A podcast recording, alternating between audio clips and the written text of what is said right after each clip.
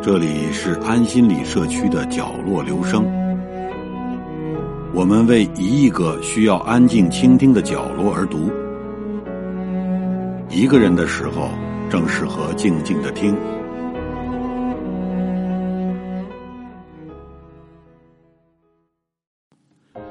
人总是要生病的，躺在床上，不要说头疼，浑身的骨头疼痛，翻过来覆过去，怎么躺都不舒服，连满嘴的牙都跟着一起疼。舌苔白厚，不思茶饭，没有胃口，高烧的天昏地暗，眼冒金星，满嘴燎泡，浑身没劲儿。你甚至觉得这样活简直不如死去好。这时你先想起的是母亲，你想起小时候生病，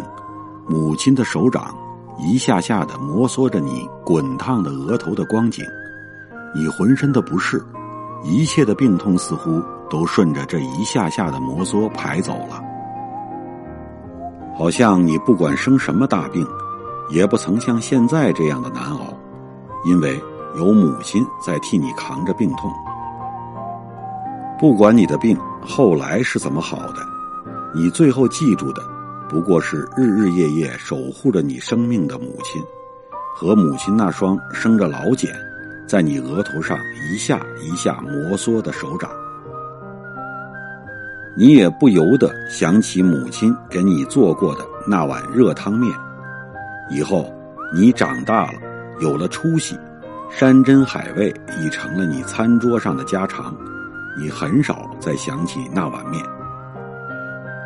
可是等到你重病在身，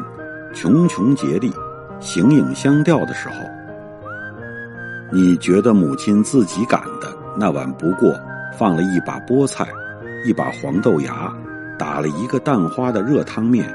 真是你这一辈子吃过的最美的美味。于是你不自觉地向上扬起额头，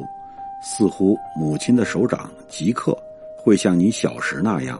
摩挲过你的额头。你费劲地往干涸急需浸润的喉咙里咽下一口难成气候的唾液。此时此刻，你最想吃的可不就是母亲做的那碗热汤面吗？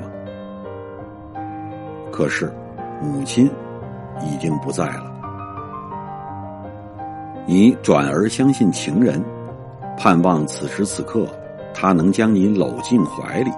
让他的温存和爱抚将你的病痛消解。他曾经如此的爱你，当你什么也不缺，什么也不需要的时候，指天画地，海誓山盟，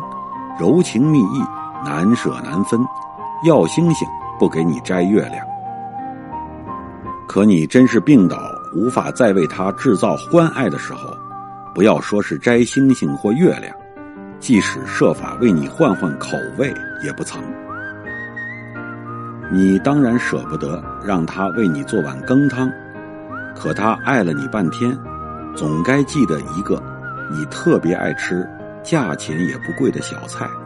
在满大街的饭馆里叫一个似乎也并不困难。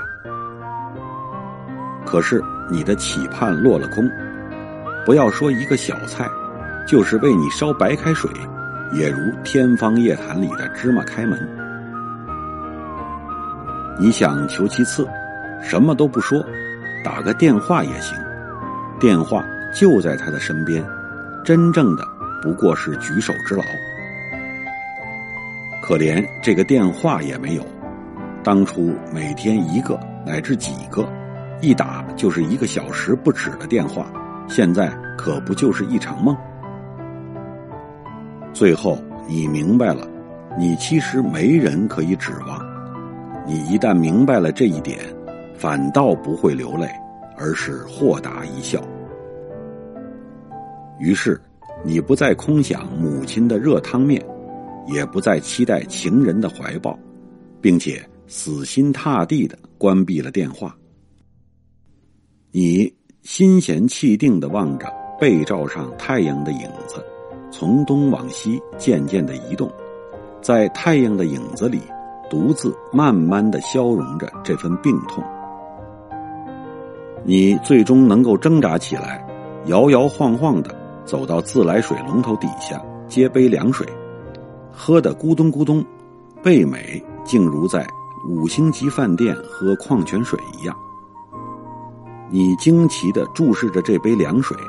发现它一样可以解渴。等你饿极了眼，还会在冰箱里搜出一块干面包，没有果酱，也没有黄油，照样把它硬吃下去。当你默数过太阳的影子在被罩上从东向西的移动了一遍又一遍的时候，你扛过了这场病，以及接下来的许多场病。于是你发现，一个人关在屋子里生病，不但没有什么悲惨，相反感觉也许不错。自此以后，你再不怕面对自己上街，自己下馆子，自己乐，自己笑，自己哭，自己应付天塌地陷的难题。这时你才尝到从必然王国飞跃到自由王国的乐趣，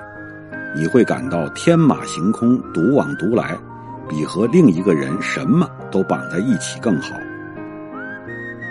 这时候你才算真正长大，虽然这一年你可能已经70岁了。以上为您朗读的是《这时候你才算长大》，选自著名作家张杰的同名文章。谢谢来自每个角落的慧心倾听，请记住这里，我们在一起呢，明天再见。